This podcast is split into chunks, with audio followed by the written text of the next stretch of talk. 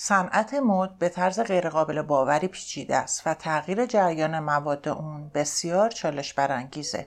چرا صنعت مد و پوشاک تقریبا خطی باقی مونده؟ چه مشکلاتی در بستن حلقه بر سر راه این صنعت قرار داشته که اون رو برای چرخه شدن عقب نگه داشته؟ چه چیزایی باید بدونیم و چه کارایی میشه کرد تا بشه به بسته شدن حلقه در صنعت پوشاک کمک کرد؟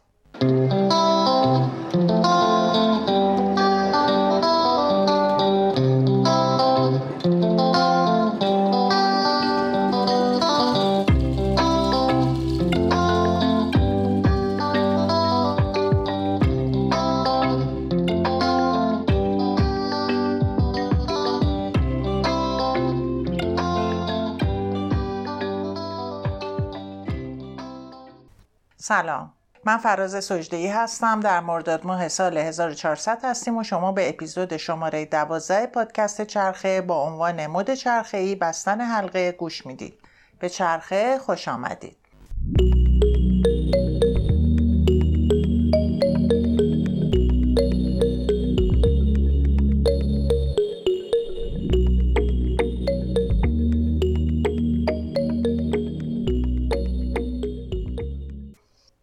اپیزود در ادامه سه قسمت قبل به موضوع مد ای اختصاص داره و به دلیل اهمیت پوشاک و مد چند قسمت این پادکست رو به این مقوله اختصاص دادم. خیلی امید دارم که با مطرح کردن این موضوع در این پادکست بتونم تغییری در دیدگاه عمومی راجع به پوشاک و مد ایجاد کنم تا با افزایش این آگاهی بتونیم به سهم خودمون تغییری ایجاد کنیم و دنیای بهتری برای خودمون و فرزندانمون بسازیم.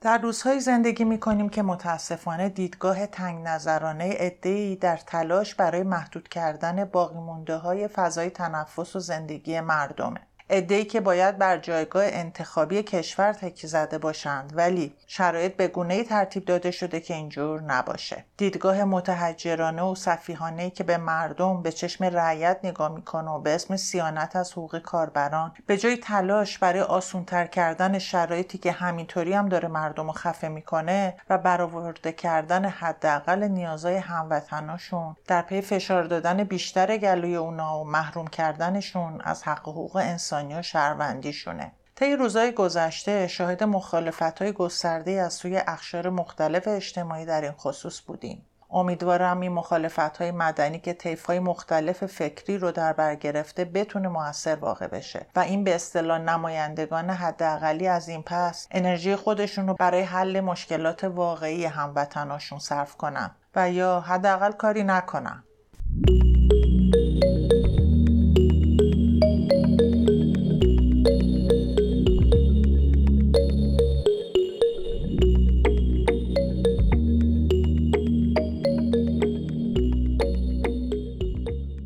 در اپیزود قبل دیدیم که برای تغییر صنعت مد بایستی یه دیدگاه سیستمی داشته باشیم که در اون همه بازیگران فرایند رو درگیر کنیم. تا اینجا در مورد خطی بودن مد و میزان مخرب بودن این صنعت بر طبیعت و نیاز وافر به اینکه صنعت مد چرخه بشه زیاد صحبت کردیم.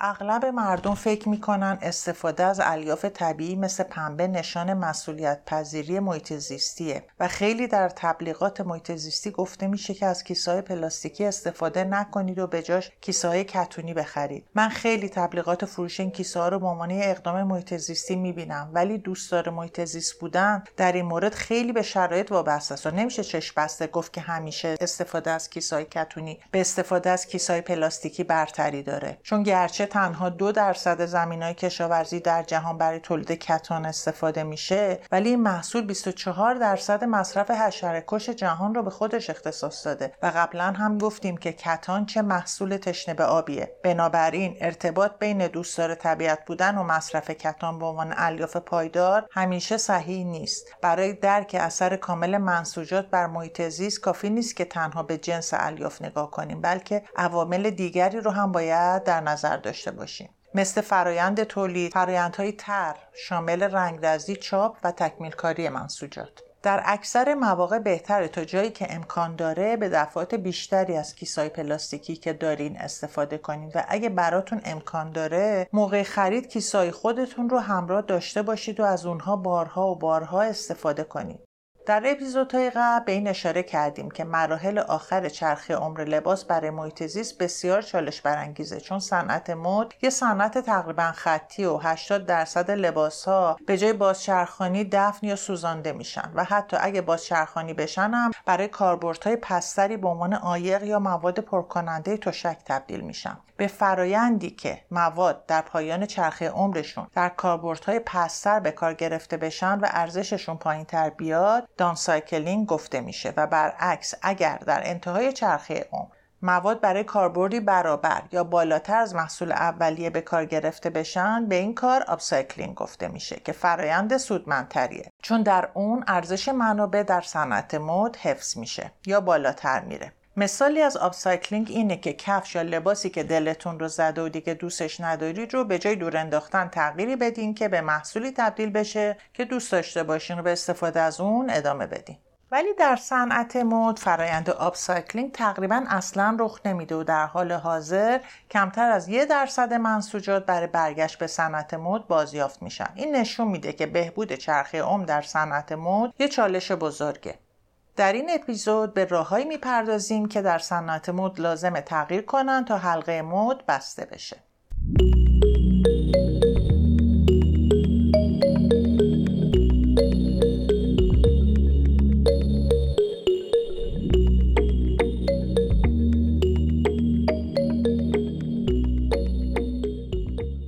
برای بسته شدن چرخه در صنعت مد لازمه شناخت بیشتری از انواع الیاف مورد استفاده در صنعت مد و خصوصیت‌هاشون و نحوه بازیافت اونها داشته باشیم. ابتدا به پرکاربردترین الیاف و منسوجات در صنعت مد با جزئیات بیشتر می‌پردازیم تا بتونیم پیچیدگی این موضوع رو بهتر درک کنیم. چون واضح ترین منبع مد چرخه‌ای و داشتن سیستم حلقه بسته در ضایعات منسوجاته باید ببینیم در انتهای زنجیره ارزش چی پیش میاد و برای بستن حلقه چه کار باید کرد. یک نکته ای که باید اینجا بگم اینه که تا اینجا هر جا از کتان و ویژگی های زیستی اون صحبت کردم منظورم گیاهی بود که به فارسی ما به اون پنبه میگیم و در انگلیسی به این گیاه کاتن گفته میشه. این گیاه پرکاربردترین الیاف طبیعی که توسط انسان به کار میره در ادامه خواهیم دید که دارای چه ویژگی های منحصر به فردیه که اون رو اینقدر محبوب کرده. در این حال گیاه دیگه وجود داره که در فارسی ما به اون گیاه کتان میگیم که در انگلیسی به اون فلکس گفته میشه. خصوصیات این دو گیاه تفاوت بسیار زیادی با هم داره و کاربرد این گیاه در صنعت پوشاک بسیار کمتره. شاید اسم تخم کتان یا بزرک به عنوان دانه روغنی خوراکی که دارای امگا 3 بسیار غنی هست به گوشتون خورده باشه. تخم کتان یا بزرک دونه این گیاه کتان یا فلکسه. پس قرارمون این باشه که در این اپیزود هر جا من از کتان صحبت کردم منظورم همون پنبه باشه. مگر اینکه تاکید کنم منظور گیاه کتان یا flax ه. الیاف به دو دسته الیاف طبیعی و الیاف دستساز یا مصنوعی تقسیم میشن. در حالی که پنبه بر پایه سلولوز 35 درصد سهم بازار رو داره الیاف مصنوعی مثل پلی استر پلیامید و الاستان یا کش تقریبا 60 درصد بازار رو به خودشون اختصاص دادن. الیاف سلولوزی مثل ویسکوز lyocell پشم ابریشم flax و الیاف مصنوعی بر پایه مواد زیستی یا بیو هم سهمی حدود 5 درصد بازار رو دارن. پنبه و پلی استر متداول ترین الیاف در صنعت نساجی هستند و روش بازیافتشون با هم کاملا متفاوته. پنبه از نظر خصوصیاتی که داره معجزه است که هیچ جایگزینی نداره و ما باید قدر اون رو بدونیم برای همینه که 90 درصد الیاف طبیعی که توسط انسان استفاده میشه از پنبه است تولید سالانه پنبه معمولی 23 میلیون تنه پنبه بعد از درو حاوی حدود 90 درصد سلولوزه. سلولوز پلیمری از مولکول‌های گلوکوزه. سلولوز پنبه بعد از فرایندهای خالصسازی به 99 درصد می‌رسه که این موضوع اون رو به یه ماده هیدروفیل یا آبدوست تبدیل می‌کنه. برای مقایسه میزان سلولوز الیاف طبیعی دیگه باید گفت که کنف و فلکس حاوی 70 درصد و الیاف بامبو حاوی 40 درصد سلولوز هستن. پس می‌بینیم که پنبه به دلیل خلوص بالای سلولوز گیاه بسیار منحصر به فردیه الیاف پنبه ساختاری تو خالی شبیه نی داره این ساختار پنبه باعث بسیاری خصوصیات منحصر به فرد اون از جمله استحکامشه استحکام الیاف پنبه موقع تر بودن 10 تا 20 درصد بیشتره که این خودش باز یه خصوصیت خاصه. لباس های پنبه ای راحت قابل تنفس و نرمن که این ویژگی از اون یه جنس محبوب می‌سازه. از ویژگی های دیگه پنبه مقاومت اون در برابر پهاش بالا یا قلیاها حلال های عالی و قابلیت پذیرش خوب رنگ هاست از عیوب پنبه هم اینه که چروک میشه و در برابر اسیدها و آنزیم های تحلیل برنده سلولوز مقاوم نیست. استحکام الیاف پنبه تحت تاثیر سه چیز قرار داره. اول درجه پلیمریزاسیون یا پی که طول مولکول های سلولوز در الیاف پنبه رو معلوم می‌کنه. هرچه این طول پی بلندتر باشه الیاف پنبه قوی تره ویژگی دوم نحوه قرارگیری مولکول های سلولوزه و مورد سوم که استحکام الیاف رو تحت تاثیر قرار میده طول خود الیافه. هرچه طول الیاف بیشتر باشه الیاف مقاوم ترن الیاف پنبه به صورت عادی نسبتا کوتاهن کاربرد الیاف پنبه به طول اونا بستگی داره. الیاف پنبه دارای سه نوعه بلند متوسط و کوتاه الیاف بلند 30 تا 40 میلیمتر هستن و مقدار این نوع الیاف بسیار محدوده. الیاف متوسط 25 تا 33 میلیمترن که مقدار اونا زیاد و متداوله و الیاف کوتاه تا 25 میلیمترن که برای کاربرد در منسوجات نامناسبه.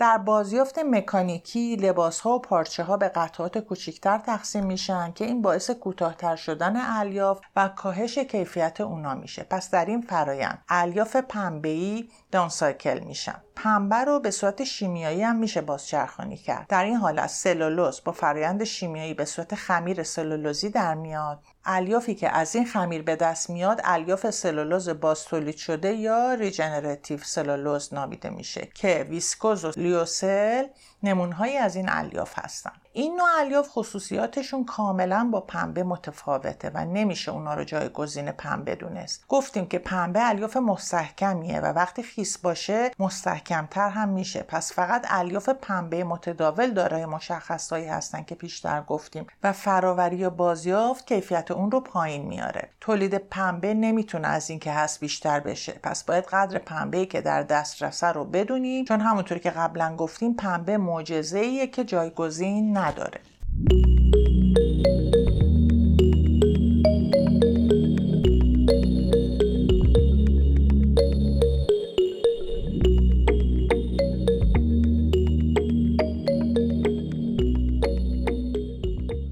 دومین نوع الیاف پرکاربرد پلی استره آیا تا فکر کردین که ممکنه لباسی که پوشیدین از بطری های پت شبیه همین بطری آب معدنی ساخته شده باشه. از بطری های پت الیاف پلیستری مثل فیلیس ساخته میشه که امروزه در بیشتر گرمکانهای ورزشی کاربرد داره. پلیسترها الیاف مصنوعی هستند که از زنجیرهای مونومرها ساخته شدن. در واقع پلیستر نام ژنریک برای پلیمرهایی که در زنجیره پلیمری خودشون اتصالات استری دارن. متداول ترین استر پت یا پلی اتیلن که از مواد پتروشیمی ساخته میشه. پت یه پلیمر ترموپلاسته ترموپلاست هم که یادتونه چی بود؟ پلیمری که با حرارت ذوب میشه. پس با اکستروژن میشه از اون الیاف درست کرد. اکستروژن نوعی روش فرم‌دهی به مواد مذابه که در اون مواد مذاب از حفره مثل چرخ گوش عبور می‌کنن و شکل یه ماده پیوسته رو می‌گیرن. با این روش نیاز به هیچ گونه حلالی وجود نداره که این موضوع مطلوبیه چون وجود حلال کیفیت الیاف رو کاهش میده. در روش اکستروژن با حرارت دادن دونه های یا گرانول های پت میشه الیافی با طول بینهایت تولید کرد. اگر در پت بازیافتی آلودگی های وجود داشته باشه الیاف تولیدی کیفیت پست‌تری خواهند داشت. برای همین معمولا برای تولید لباس از بطری های پت روی این نکته که بطری تمیز باشه خیلی تاکید میشه. امروزه روی بعضی از منسوجات برچسب پلی استر بازچرخانی شده از بازیافت مکانیکی های پت زده شده. ولی منسوجاتی که به این ترتیب ساخته میشن کیفیت پایینتری نسبت به بطری پت خواهند داشت و نمی‌تونن دوباره به صورت مکانیکی بازیافت بشن. در این صورت بازیافت شیمیایی گزینه مناسبی خواهد بود. در این روش پلیمر به تشکیل دهنده خودش یعنی مونومرهای اتیلن و اسیترفتالات شکسته شده و بعد پلیمر جدیدی از از اونا ساخته میشه. در این صورت پت هایی که به صورت شیمیایی بازیافت شده باشند نسبت به پت هایی که به صورت مکانیکی بازیافت شدن مشخصات فنی بهتری دارند و همون ویژگی های پت اصلی رو خواهند داشت. الیاف پت مستحکم با دوام و قابل کشش هستند به سادگی شسته شده و خشک میشند و به دلیل ترکیبشون تقریبا خونسا و مقاوم به مواد شیمیایی و کپک زدن هستند و در برابر هوازدگی و نور خورشید مقاومند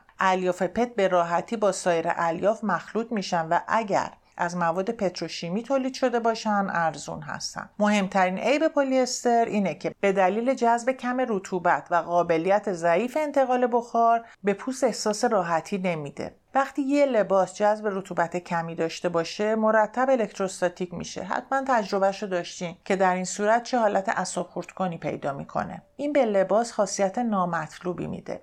از طرفی این لباس ها موقع پوشیده شدن و شستن میکروالیافی تولید می‌کنن که قابل تجزیه زیستی نیست و وارد آبها و زنجیره غذایی انسان و سایر موجودات زنده میشن. برای کاهش پت پتروشیمی در طبیعت به جز مصرف لباس کمتر دیگه چه گزینه‌ای ممکنی وجود داره؟ راه دیگه تولید پلیسترهای با پایه زیستیه که در اون از مواد پتروشیمی استفاده نشده باشه. مثلا پلی لاکتیک اسید یا PLA یه نوع متداول الیاف زیستیه که البته مشخصه‌های فنی اون با پلیستر متداول تا حدودی متفاوته. مثلا پایداری حرارتی نوع زیستی پیله کمتره و در دمای 120 تا 175 درجه سلسیوس ذوب میشه در حالی که پت در دمای حدود 260 درجه سلسیوس ذوب میشه. خب می‌تونید تصور کنین تفاوت در اتو کردن یه پیرهن پیله چه اثری می‌تونه داشته باشه. پلیستر رو نمیشه در صنعت مد کاملا حذف کرد چون خصوصیات استحکام و آبگریزی اون با پلیمرهای طبیعی قابل مقایسه نیست. پس ما به پلیسترهای زیستی به دلیل اینکه کاملا قابل بازیافت هستن نیاز داریم. ولی چرا پارچه ها از مخلوط الیاف ساخته میشن؟ برای درک این نکته به خصوصیات هر کدوم از الیاف باید توجه کنیم. سه ویژگی مهم برای انواع الیاف وجود داره. یک سختی یا تناسیتی که به استحکام الیاف ربط داره. دو کشش پذیری که توانایی الیاف برای برگشتن به حالت اول پس از کش اومدن و رها شدنه. سه جذب رطوبت الیاف خشک تحت شرایط مرتوب پلیستر الیاف محکمیه ولی همونطور که گفتیم دارای جذب رطوبت پایینیه که باعث میشه برای پوشیدن چندان راحت نباشه. الاستان یا کش دارای قدرت کشش خوبیه که راحتی زیادی ایجاد می‌کنه. حالا که با خصوصیات الیاف آشنا شدیم می‌دونیم که چرا یه پارچه 100 درصد پنبه یا 100 درصد پلیستر همه نیازمندی های مصرف کننده رو برآورده نمی‌کنه. اختلاط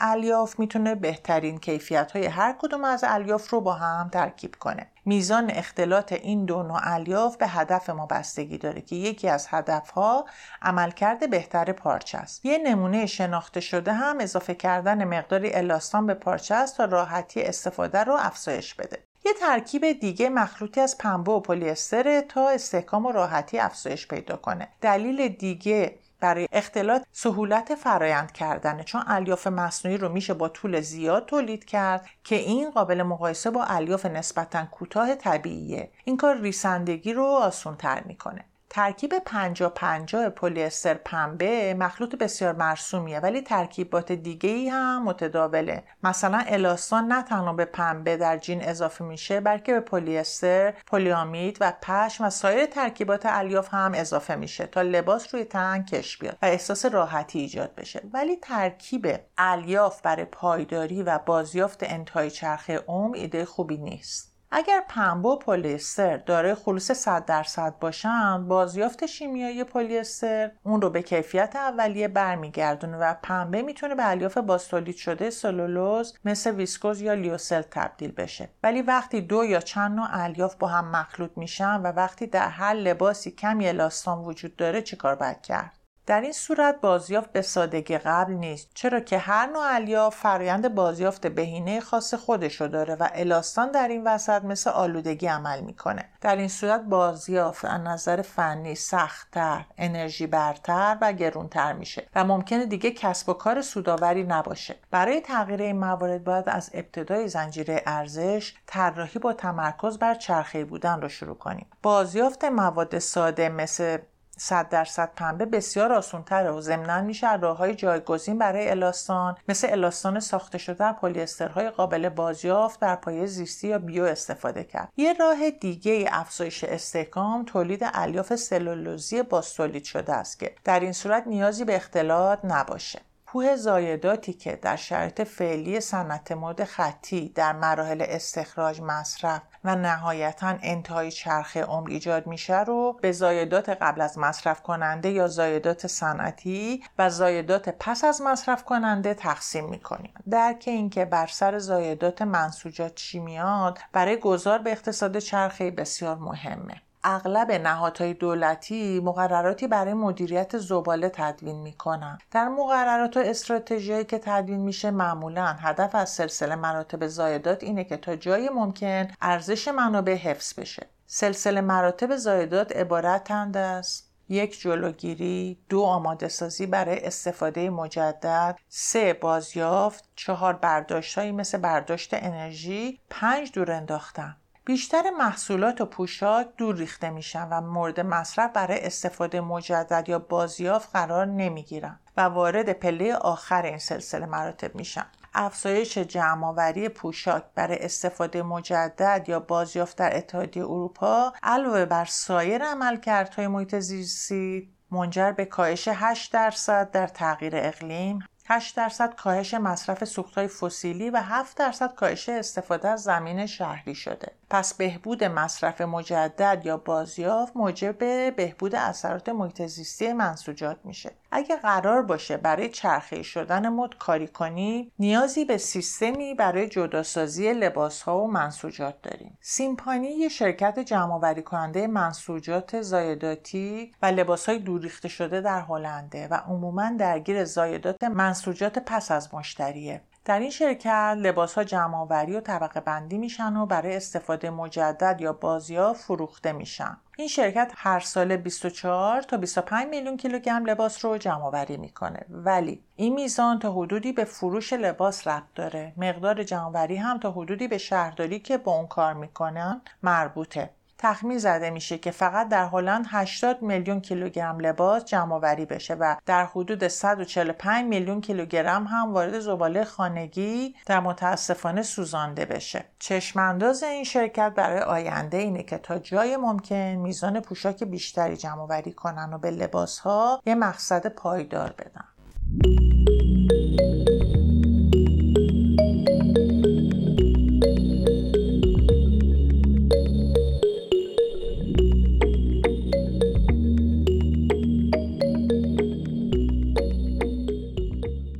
مرحله بعد از جمع برای بازیافت لباس طبقه بندی اونها بر اساس جنسه کاری که بسیار زمان بره و معمولا دستی انجام میشه. Fibersort یه روش اتوماتیک برای طبقه بندی جنس و رنگ که از تکنولوژی اسکن اسپکتروسکوپی نزدیک به مادون قرمز استفاده می‌کنه. این روش از ده سال پیش برای طبقه بندی لباس های قابل استفاده در بازار دست دوم ابداع شد ولی از سال 2016 با همکاری شش شرکت و با کمک بودجه اتحادیه اروپا تجاری سازی شد. این شرکا تصمیم گرفتن با همکاری هم عملکرد این سیستم رو بهبود بدن. چون اگر سیستم طبقه بندی اتوماتیک اتوماتیک نباشه باید دستی باشه. سورت دستی زمان بره و اگر جداسازی بر اساس برچسب لباس ها باشه که گاه ناخانا هستن و گاه وجود ندارن و حتی در صورت وجود غیر دقیق هستن این کار دشوار و گرون قیمت و از نظر تجاری ناممکن خواهد بود. فیلمی از نحوه کار این دستگاه رو در کانال تلگرام قرار میدم. علاوه بر طبقه بندی جداسازی اقلام سخت افزاری لباس ها مثل زیپ دگمه و غیره هم خودش دردسریه. چون انجام اتوماتیک اون دشوار و انجام دستی اونم زمانبر و گران قیمت خواهد بود. البته مهمتر از تکنولوژی توسعه بازاره چون بعد از جداسازی باید کسی باشه که مایل باشه این اقلام رو برای استفاده خریداری کنه. این مثل قضیه مرغ و تخم مرغ. چون اگر ما اقلام رو جداسازی می‌کنیم بازار استفاده اون کجا خواهد بود؟ البته با توجه به روند موجود در تولید و انباشتگی لباس های استفاده شده بالاخره مجبور به این بازیافت خواهیم شد. ما هر ساله مقدار لباس بیشتر و بیشتری می‌خریم. پیش بینی میشه هر آدم در هلند سالانه 46 آیتم جدید می‌خره و هر سال حدود 40 قطر رو هم دور میندازه. آدما لباس های بیشتری می‌خرن و بیشتر هم دور میندازن. همین باعث کاهش کیفیت در لباس ها شده. حتی اگر لباس ها رو بشه با جداسازی جمع وری کرد باز هم اقلامی مثل غذا و چیزای دیگه در اونا قاطی میشه که اونا رو آلوده می‌کنه.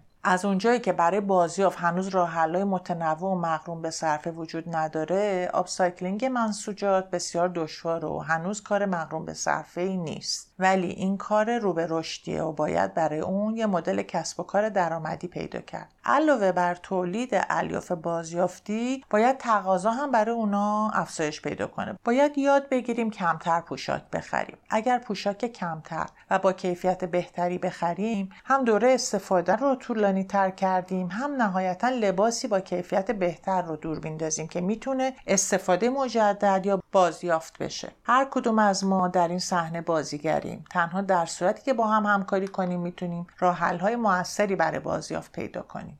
در هلند برای دور ریختن لباس ها و پارچه هایی که مورد نیاز نیستن مثل لباس ها و ملافه ها و حوله های کهنه و سایر پارچه ها سطل هایی قرار داده شده که هنوز تعدادشون به قدر کافی نیست. فکر می‌کنی برای جمعآوری پوشاک در کشور ما چه کار میشه کرد؟ اگر هر کدوم از ما بخوایم به معدن طلای بالقوه موجود در خونهمون نگاه کنیم چه؟ شما چقدر به موجودی کمد لباس خودتون واقف هستید؟ موضوع منسوجات و لباس جای کار خیلی زیادی در کشور ما داره. امیدوارم که جوانان کارآفرین و خوشفکر به زودی در این مورد کارهای بیشتری انجام بدن. البته در زمینه استفاده مجدد پوشاک اطلاع دارم که این اواخر کمپین هایی به راه افتاده. با کمپین مدایره که بهار و شادی عزیز در پادکست کارما به راه انداختن آشنایی دارم. شاید در حال حاضر اجرای کاهش و استفاده مجدد بهترین راه باشه. چون نیاز به تکنولوژی خیلی زیادی ندارن.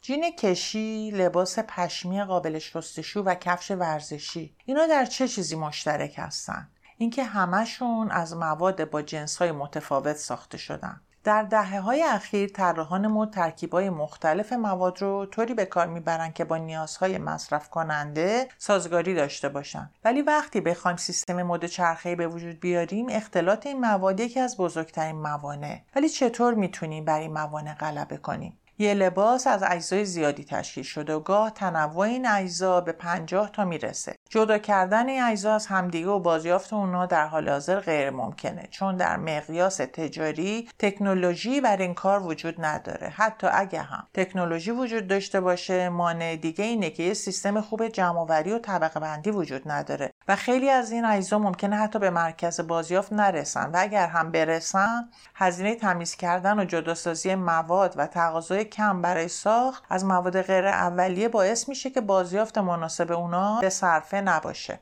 یه استراتژی برای حل مشکل طراحی برای جداسازی یا دمونتاژه. که در اپیزود ده در مورد اون صحبت کردیم. این به این معنی که همه مواد مخلوط رو بشه به حالت اولیه در مرحله طراحی برگردونیم. اگه بتونیم بعضی از اجزا رو به درستی جدا کنیم ممکنه بتونیم اونا رو در لباسای نو استفاده کنیم. یه نمونه از کارهایی که انجام شده استفاده از نخهایی که در حرارت بالا ذوب میشه. این کار تعمیر و بازیافت رو بسیار ساده می‌کنه چون تنها کاری که برای جداسازی باید انجام داد گرم کردن دوختاست به این ترتیب میشه از پارچه بارها استفاده کرد و نیاز به تولید پارچه را از ابتدا کاهش داد.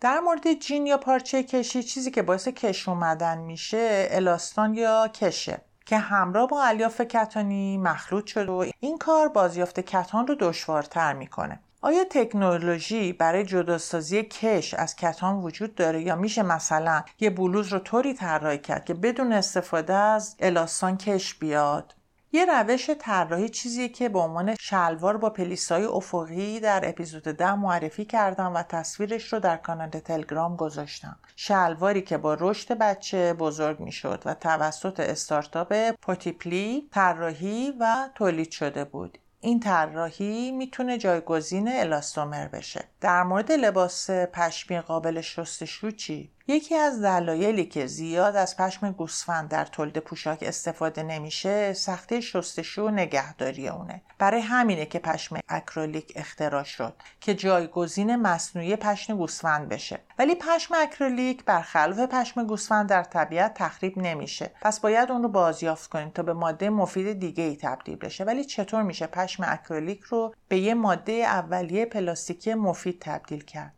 مثال خوبی از این مورد کاریه که استارتاپی به نام Ambercycle انجام داده. اون یه میکروب خاص توسعه داده که پلیستر رو می‌خوره و به صورتی تبدیل به اجزای شیمیایی می‌کنه که می‌تونه مستقیما برای تولید پلیستر جدید با کیفیت مواد اولیه خام استفاده بشه. در نهایت در مورد کفش ورزشی که آدیداس ساخته که بدون چسب و به راحتی جدا سازی میشه هم که در اپیزود پیش صحبت کردم. در واقع طراحی برای سهولت جداسازی موضوعی بسیار مهم در صنعت مده و بسیاری از برنامه ها و استارتاپ ها در حال کار کردن در این زمینه هستند برندهای کوچیک و بزرگ. هر دوی نوآوری ها رو در بخش های مختلف و زنجیره ارزش خودشون به کار گرفتن. نوآوری باید در کل زنجیره ارزش مد باشه و همه زینفان این سیستم از تولید کنندگان مواد اولیه تولید کنندگان پوشاک طراحان فروشندگان کل خرد فروشان مصرف کنندگان و بازیافت کنندگان رو در بر می‌گیره. دیگه چه مثال هایی از طراحی برای دمونتاژ در صنعت مد می‌تونیم پیدا کنیم؟ صنعت بازیافت منسوجات کالاهای بعد از مصرف کننده هنوز خیلی جوونه و برای بهبود اون باید از صنایع بالغ بازیافت مثل کاغذ و شیشه درس بگیریم. همچنین باید پیشرفت های بازیافت پلاستیک رو از نزدیک دنبال کنیم چون بسیار از نظر مصرف مواد و پیچیدگی به منسوجات فعلی در صنعت مد نزدیکه. اگه این کار رو انجام بدیم شانس بیشتری خواهیم داشت که صنعت مد رو واقعا پایدار کنیم.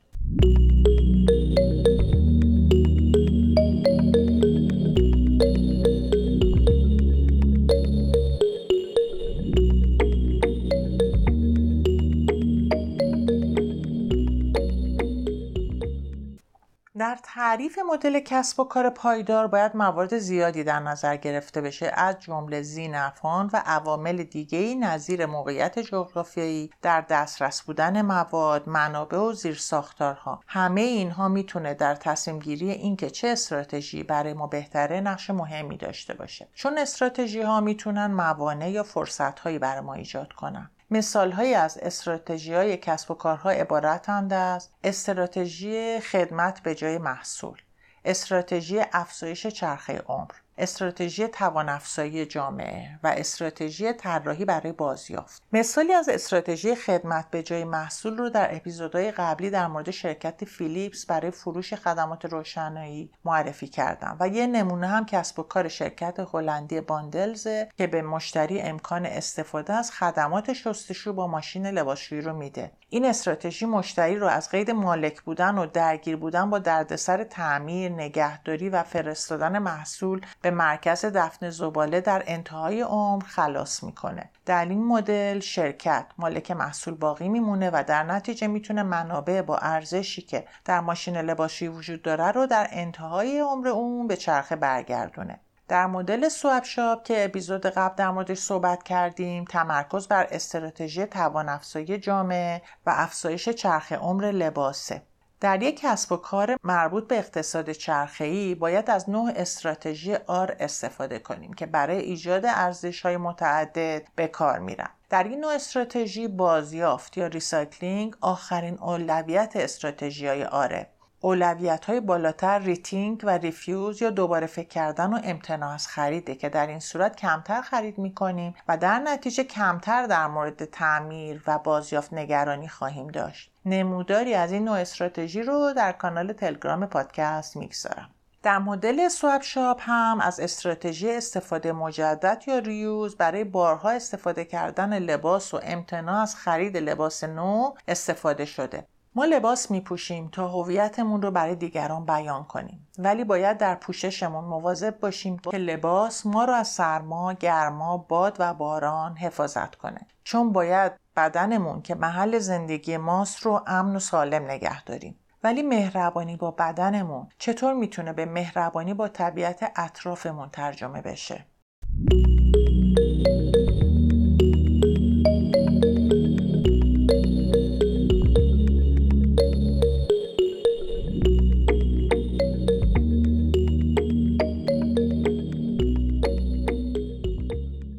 امیدوارم موضوع و مثال های اپیزود مورد علاقتون بوده باشه. چیزی که شنیدید اپیزود شماره 12 پادکست چرخه بود با عنوان مد چرخه بستن حلقه. مطالب این اپیزود رو با استفاده از موارد آموزشی دانشگاه وخنینگن هلند تهیه کردم. این مجموعه در مورد مد چرخه‌ای می‌تونه برای خیلی کاربرد داشته باشه. از طراحان فعال در صنعت پوشاک و مد گرفته تا تولید کنندگان و حتی مصرف کنندگان پوشاک که همه ما هستیم. این می‌تونه پایه‌ای برای حرکت به سمت توسعه پایدار باشه. امیدوارم بتونیم در جهت پایداری و به جا گذاشتن سهم بهتری برای آیندگان به هم کمک کنیم. نقش خودمون رو دست کم نگیریم. به کانال تلگرامی پادکست چرخه سری بزنید. من متن اپیزودها رو همونجا قرار میدم. اگر در میان دوستانتون کسایی رو می‌شناسید که استفاده از متن نوشتاری براشون مفیدتره مثلا دوستان ناشنوا لطفا اونا رو به این کانال راهنمایی کنید. لطفا از طریق ایمیل این پادکست یا توییتر یا بخش کامنت کست باکس منو در جریان نظریات خودتون قرار بدید. ایمیل این پادکست هست چرخ پادکست at gmail.com خب اینجا این اپیزود رو به پایان می‌بریم و امیدوار باشیم که در سفر به سمت توسعه پایدار بتونیم همراهی خوبی با هم داشته باشیم. تا اپیزود بعد همه شما رو به خدای بزرگ میسپارم.